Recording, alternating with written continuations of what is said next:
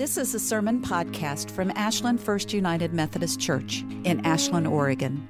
Visit us online at ashlandmethodist.org for more sermons like this, church information, and how to get involved. Ashland Methodist, a community of open hearts, open minds, and open doors.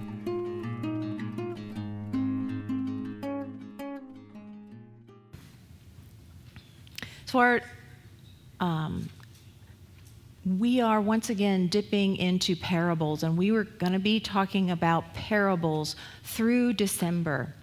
Parables are a wonderful way to try to get a sense of what Jesus was on about. What was Jesus up to? What were his concerns? What was he doing on purpose in Galilee, in Jerusalem at the time of his life? These parables are not always easy to understand because they're not straightforward. That's uh, they're um, some of them are quite straightforward, but there's, there's hidden meanings. There are meanings that, if you're at the time and place, you would hear more clearly. And many of them create a sense of dismay or discomfort for the hearer. And so we don't want to actually enter into that discomfort too much. We don't want to feel that dismay. And some of our church doctrines and some of our translators are only too happy to help us feel better about what it might actually say. And it's a real struggle. It's a real struggle because we don't really know. Even the best of us are working to figure out the best way in so that we can bring our faithful hearts and understanding to the scripture. But the scripture teaches us deeply. And this particular parable is a teaching parable for us because it's different. And so we're going to go in and we're going to unpack it a little bit. And we're going to return to this wonderful list that we've seen now. We're going to continue to see this just because I want us to stay grounded that these parables really do have a way in, that we don't really have to make up whatever it is we think it means, because we have ways to get into these parables and dig out their complexity. So this one is definitely more complex. It doesn't have a nice, easy takeaway message. Jesus wants us and asks us to have the courage to step into the story he is trying to tell. Jesus wanted the people to take the time to engage and feel the message. And I try to invite you every Sunday to do the same. These are not easy pat stories. They're hard stories. They're supposed to be challenging stories. Part of our scriptural faith asks us to step up to the work of really looking at the scriptures and really trying to understand what's really there. Not what Uncle Joe told us was there, not what some Bible commentary said, but how do we look faithfully into the scripture and really try to better understand? So, um, this particular story, the wicked tenants, where the wicked tenants of a vineyard have taken over the vineyard, and every time the landowner sends somebody to share the produce or to gather the produce that is the portion of the landowner, they get beaten down. This story doesn't come out in a vacuum, there are real things going on the ground we get a real story. It's a longer parable than most. We get a cast of characters who have lines and actions. Jesus is clearly dealing with something big. And so this is a big parable. But we can start right away by shifting through some of the basics time and place. The time and place for the story is right at the end of Jesus' lifetime. Jesus is in Jerusalem during Passover. He has gained an enormous reputation and is surrounded by followers and disciples. He is a holy man of high standing to many. Jesus is addressing real people. He is in conversation with some of the most important priests and teachers and elders and families in the, table, in the temple, and that's who he tells this story to. They are testing him insulting him. They are trying to either determine if he is really the Son of God and therefore could be more powerful than they are, or they want to silence and discredit him. Jesus is talking about real issues, specifically in this case, the real life corruption of the high priests and ruling families of Jerusalem. He is calling them out. This story, especially as it appears in Matthew, and this according to Klyne Snodgrass, who I just love his work on the parables, is phrased here. This Matthew, Matthew writes the parable with little bits of changes that really, really bring about that aha moment of dismay when the hearer realized Jesus is telling this story about them. And it's not a good story to have be about you. So, to recap, this is a short story as told by Jesus in the temple in Jerusalem in the final days of Jesus' life. He is surrounded by his followers and addressing a number of very important men who ruled Jerusalem. He is confronting them about their corruption, and he is doing it with a story so that they will lean in and listen. And maybe even that message will sink down and change their hearts. So, here we go into a little more of the meat of this parable. This is where the layers of complexity come in and where we get off track in our commentaries too often. Jesus contrasts the behavior of the corrupt priests and, officials with the expectations of God for Israel's behavior. So there's one way of behaving that God asks for, and a wholly different way that the high priests are behaving. So the setting of the story is a really good starting place because this story tells us something about God and something about humanity, as all parables do. And Jesus sets it in a vineyard. There was a landowner of a vineyard. A vineyard is pretty easy to relate to. Everybody knows what a real life vineyard is, and everybody knows that it is the chosen way that God often talks about Israel. Now, often we want to make that vineyard a heavenly thing. We hear the word vineyard, and immediately commentators want to just beam up somewhere else. Oh, it's not really about life on earth.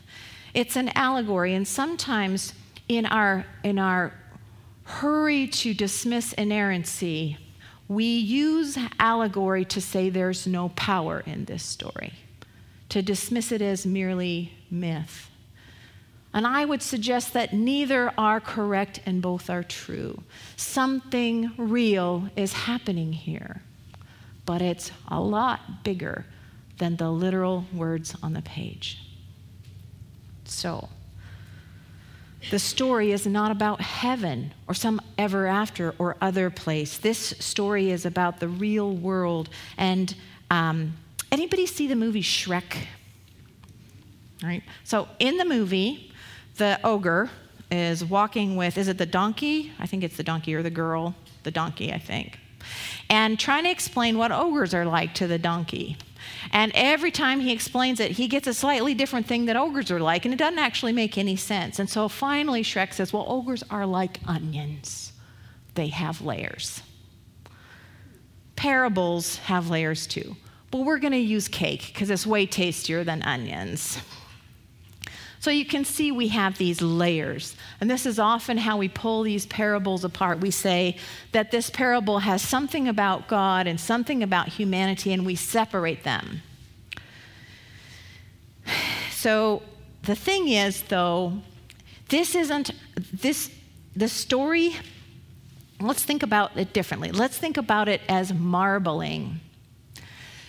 They don't mix so that they're indistinct but neither can they be separate from one another. When we talk about God in these parables and we talk about humanity, if somebody offers you a, a commentary that tells you that it's about this ever after stuff, you might want to think about this cake.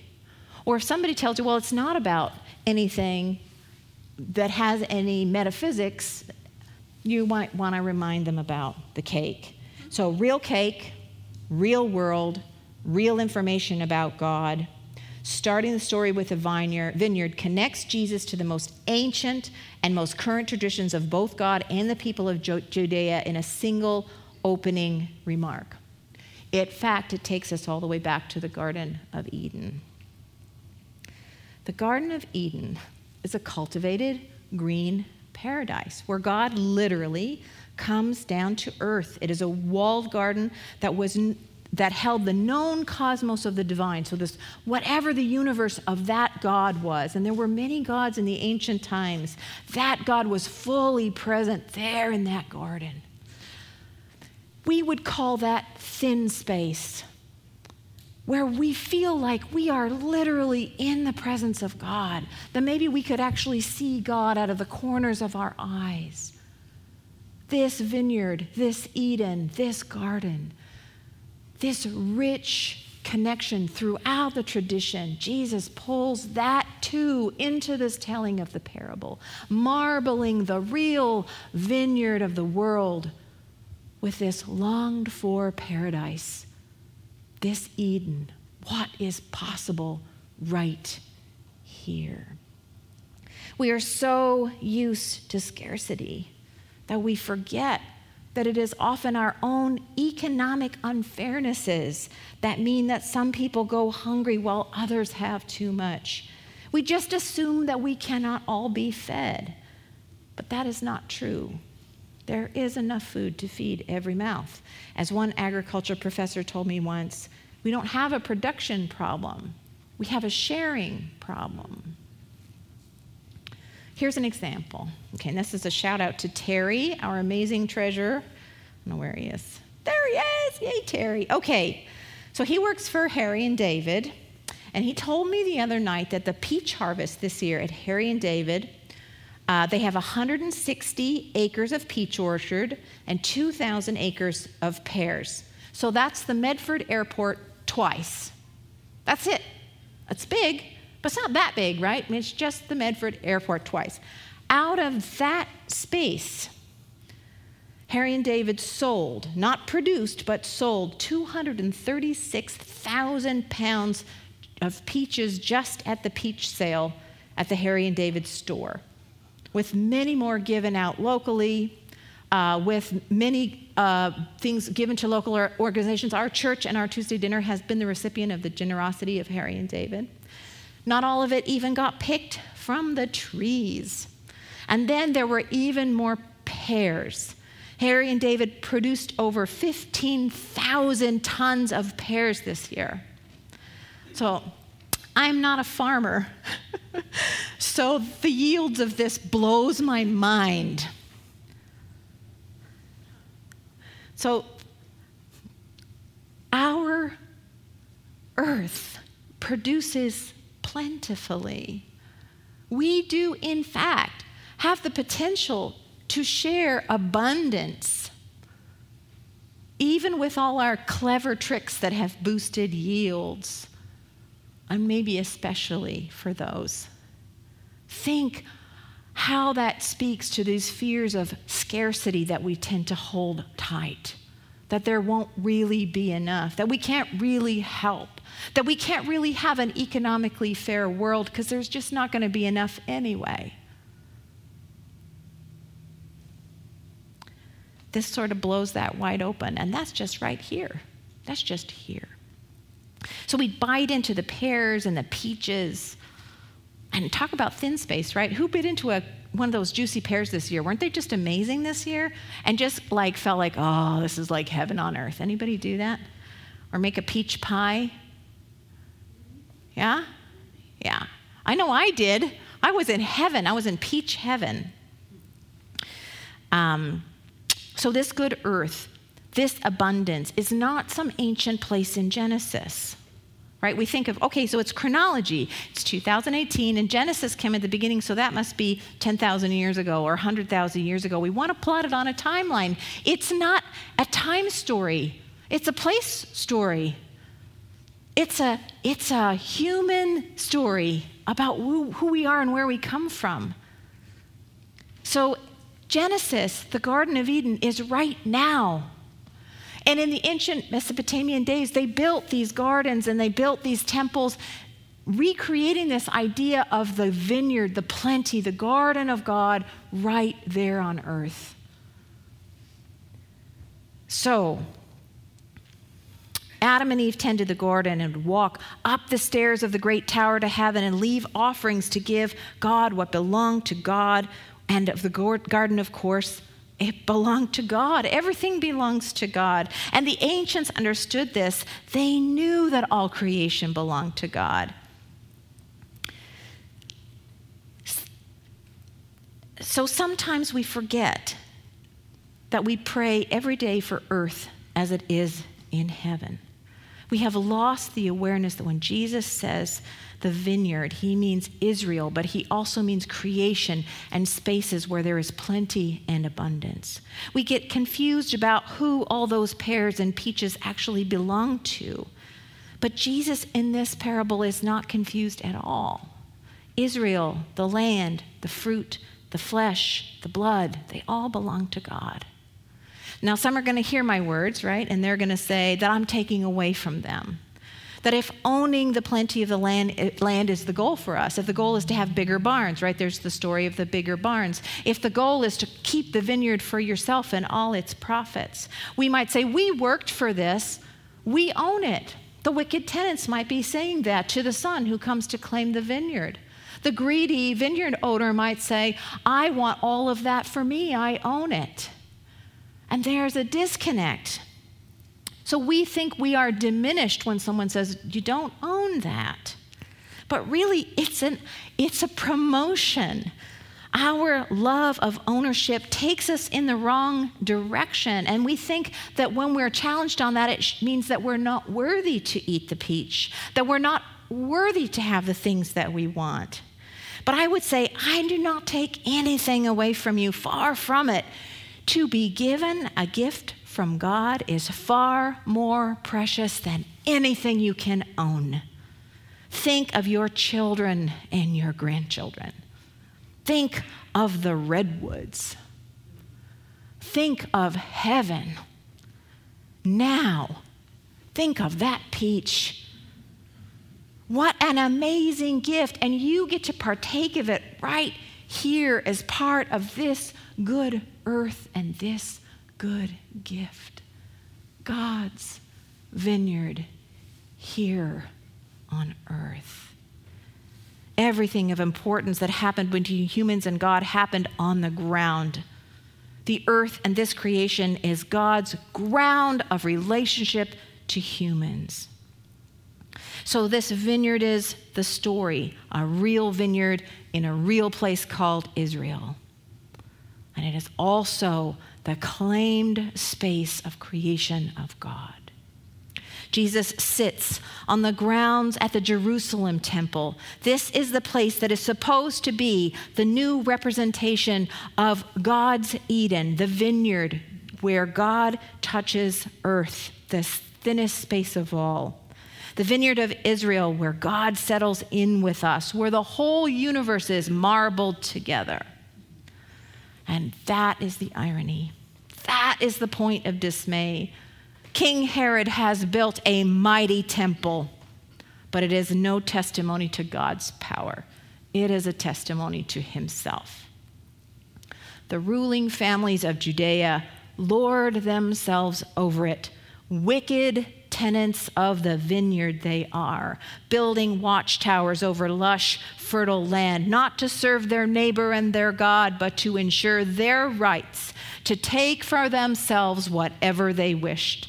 They weren't just stealing from the widow with the widow's mite, but they were stealing from the lesser priests and stealing the temple tithes to line their pockets. They sent out ruffians and servants to shake down and do violence to those living on the land to make them pay up. That was literally happening. So when you hear in this story how the uh, servant goes to the vineyard, there's all these layers of what is actually happening here. Who is beating up who? Where is the violence? Because it is back and forth. There are villages where they would band together to beat the servant who was coming because that servant and his crew were thugs coming to take what they had. And there are the reverse as well. This was not the way the vineyard of Israel was supposed to be. There were wicked men who were the stewards of God's vineyard, God's land of plenty, God's orchards, God's shalom. They were making a mockery of it and shaming themselves, and worse, shaming God.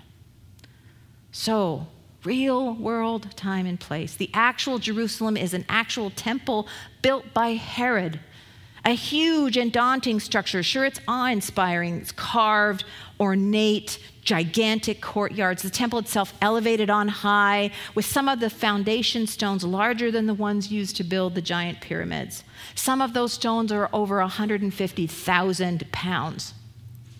The cornerstones weighed 50 tons or more.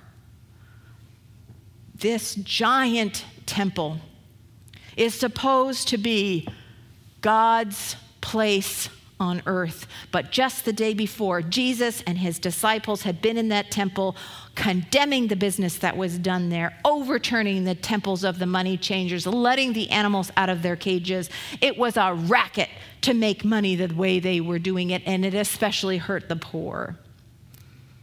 Here's the story again, this time from Mark. Jesus and his disciples were walking around the temple the chief priests, legal experts, and elders came to him. They said, What kind of authority do you have for what you are doing? Jesus spoke to them in parables. He said, A man planted a vineyard, built a fence around it, dug a pit for the winepress, and built a tower. Then he rented it to tenant farmers and took a trip. When it was time, he sent a servant to collect from the tenants his share of the fruit of the vineyard. But they grabbed the servant, beat him, and sent him away, empty handed. Again, the landowner sent another servant to them, but they struck him on the head and treated him disgracefully. He sent another one, and they killed him. The landlord sent many more servants, but the tenants beat some and killed others. Now the landowner had one son whom he loved dearly and sent him last, thinking, They will respect my son. But those tenant farmers said to each other, This is the heir, let's kill him, and the inheritance will be ours.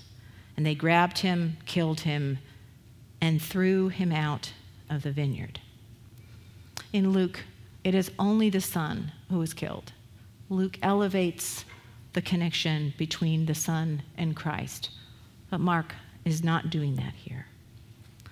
So, what will the owner of the vineyard do? Jesus asks. Will he come and destroy those tenants and give the vineyard to others? Haven't you read this scripture?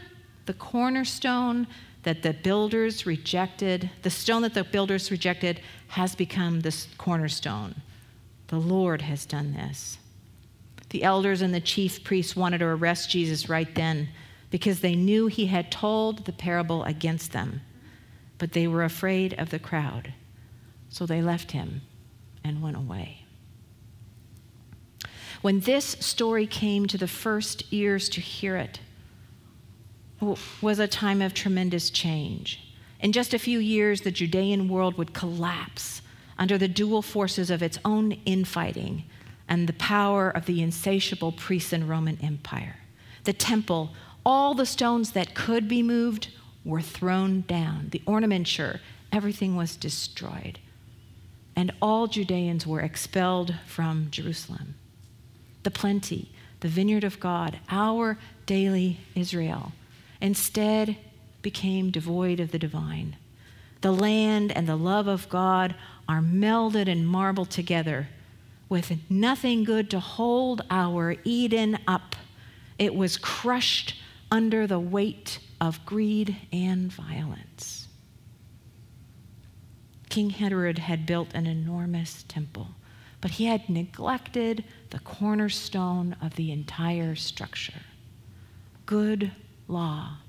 God's good law, good plenty. The Son, who we would call the Christ. The temple kneels not to God, but instead it is made to kneel to greed, and kneel it did, buckling at the knees as greed overwhelmed it. If this story doesn't raise the hair on the back of your neck, I don't know what will. Without compassion, without honesty, without good law, whole systems become corrupt and fall into wickedness. Where today do we see good law flouted and compassion left to rot on the threshing floor? This story may be ancient, but this story is right now, every layer. In our personal lives, in our church lives, in our national lives, where are our cornerstones? What have we built our lives on? Do we trust in God? Do we think of this vineyard as pure allegory and myth, dismissing it as having no bearing on the present power of everyday life? Or do we believe the good news of Jesus Christ enough to push back against the forces of poverty and greed so that we may know Eden and have enough? Parables dismay us. This parable was designed to dismay the elders and the chief priests, and it did, it really did. But if we are really listening, it might dismay us too. In our home lives, in our church lives, where are the cornerstones of our church? What do we put at the center of our life together? Our service and mission and scripture, the foundations of our faith. Because Jesus is asking us do you have ears to hear?